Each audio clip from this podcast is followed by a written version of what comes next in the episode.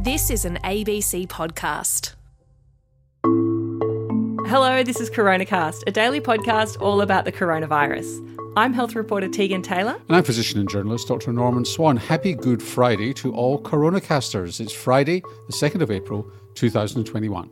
It's a very good Friday for those of us who live in the Greater Brisbane area because we found out yesterday that our restrictions have more or less completely lifted. There's some little restrictions still in place, but the lockdown that we were under for a couple of days has gone. And so we're able to partake in Easter festivities if that is what we want to do, which is great. I mean, personally, I'm stoked. And do you think it was necessary, Tegan? I mean, I'm I'm no epidemiologist, but it was looking pretty sketchy a couple of days ago. Like there were large numbers of cases that sort of seemed to come from people who had been infectious in the community and there was more than one cluster at play. I think either we got really lucky with those cases or uh, probably both of these things and or Queensland Health has done a really good job of pinning that down. So I don't know Norman, what do you think like the next couple of weeks? Well, I'm yeah. conflicted in this one because okay. vicariously I was in lockdown as well, but in Sydney and at one o'clock yesterday I was pretty good, glad to get out, although it was nothing like quarantine.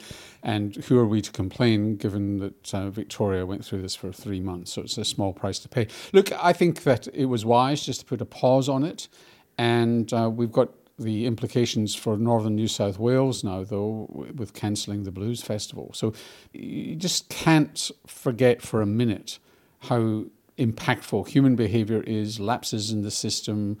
This virus will just find ways through cracks in the system and try and win out in the end with enormous impact on communities and individuals. Well, we know that most of the cases that have been emerging in the last day or two have been linked back to the cases that they know leaked from the hospital, the PA hospital here in Brisbane. So that's really good, but it is still pretty early days in a sense. Like, Norman, could we expect to see more cases popping up in the next few days? Um, yeah, as we record this, there are rumours of more cases in New South Wales. Hopefully, those are just rumours, which are not true. New South Wales is the worry because that's where it could be spreading in the community, and the fact that they had a good day yesterday does not necessarily mean that that's going to continue. And there are more people in northern New South Wales for tourism reasons, even though the festival's been cancelled. So it is just a bit of a worry in New South Wales. And there still could be cases popping up in Queensland. Unlikely. I think they probably tied it down, but that virus was circulating for quite a long time before it popped up. And there are two more spreading instances as well. And of course, the backdrop to all of this is this frustration that vaccines maybe haven't been rolling out as quickly as, well, then they haven't been rolling out as quickly as we were originally told. We were originally told we'd have 4 million vaccines out by April. We're in April now. So, where are the vaccines? What do we know about the next phase of the vaccine rollout? Well, we know that only a third of aged care has been immunised in Queensland, probably similar to other states as well, and that's been a Commonwealth responsibility, and it doesn't seem to have happened. Extraordinarily, aged care workers have not been included in that process unless there's been vaccine left over when people have come to immunise the aged care residents. So there's a long way to go with aged care. General practice is still ramping up. General practice has been informed quite late about what they're going to be supplied with. They were quite late to be informed about what the remuneration was and organised. I know that some large organisations in general practice have found themselves with the wrong resources in the wrong place. You could say, well, that's just teething issues, but it's just been a litany of miscommunication with general practice. The other information that's come out over the last couple of days is the extent of the shortfall of Astra and Pfizer from overseas due to the Europeans blocking export, and the Commonwealth saying that's about 3.1, 3.2 million doses. That's quite a big shortfall. It could explain some of this, but they haven't been terribly open about that. And I think people would understand if that was the situation. But there's also been erratic supply and probably more unpredictability than you might hope for at this point. So, are we going to hit our targets or what? Well, yesterday I actually heard some information that was quite optimistic. The original target for daily dosage was about 200,000 a day, and we're now at about 100,000. And I've been assuming, and we've talked about it before, that we add in the 3 million we're down, and so the 200,000 a day becomes, you know, 300,000 a day or whatever the story might be, and therefore there's a very significant gap there. Some people are saying that, in fact, if we did get to 200,000 a day, we could still meet the target of 80% of the population immunized by October. I haven't double checked those figures, but if that's true, then that's great news.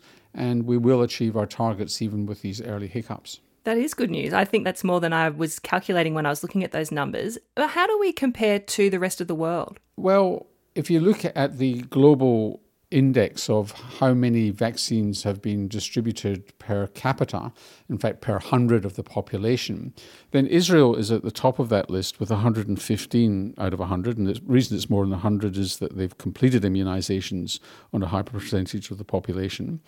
UK is 51.8 per 100, America is 44 per 100, and Australia has just entered the top 50, but don't get too excited, at only 2.1 per 100. The other interesting feature of the rollout globally is, if you like, how much it's accelerating and increasing. And Israel has actually stalled.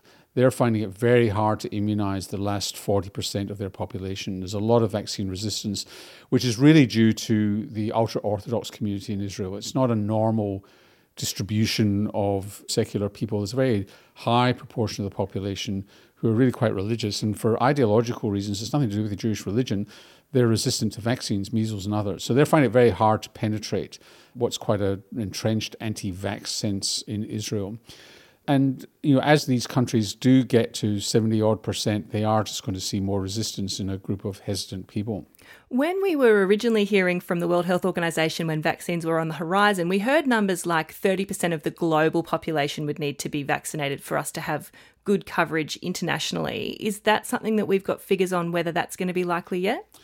I think the general assumption is that 30% is far too few because just imagine then if you've got 30% on average, then that means low income countries have got very low coverage because countries like Australia are going to end up somewhere between 70 and 80%, hopefully higher.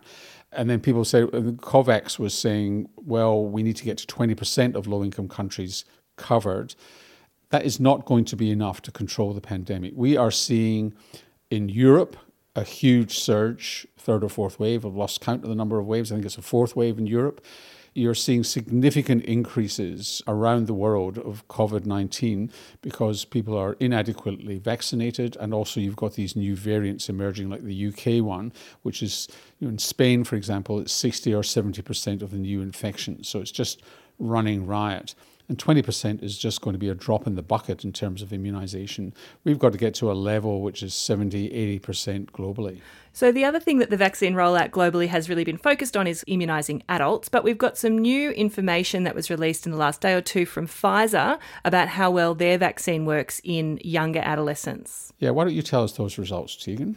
Yeah, so Pfizer yesterday, it was a press release. There's not a lot of detail there, but they've tested their vaccine in 12 to 15 year olds and they found that it does have really good protection against disease. Basically, what they did is there was like 2,200 adolescents between 12 and 15 years of age in the US, and they saw 18 cases of COVID 19 in the placebo group, so the ones that didn't get the vaccine, and none in the vaccinated group. So it's uh, pretty small study compared to the size of the phase three studies we've seen internationally. But the other good thing to see, because obviously when we're talking about younger people, we're sometimes worried that it's going to have health harms.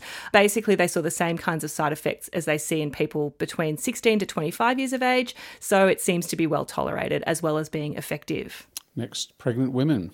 Yeah, and younger kids as well. So they were also talking about a phase one, two, three study. So it's a study that's trying to do a lot of different things at once in kids aged between six months and 11 years of age. So I'm not sure when those results are coming out, but that'll be really interesting too. Well, that's it for our Good Friday Coronacast. Now, we, with your permission, Coronacasters, we're going to take a week off. We're going to have a long weekend, and if anything big happens over the weekend, we'll come back on. But at the moment, next week we'll be away. Will is off walking in the wilderness. Where are you off to, Tegan? I'll be sticking around at home, working in my garden, and staying well away from my microphone. And me?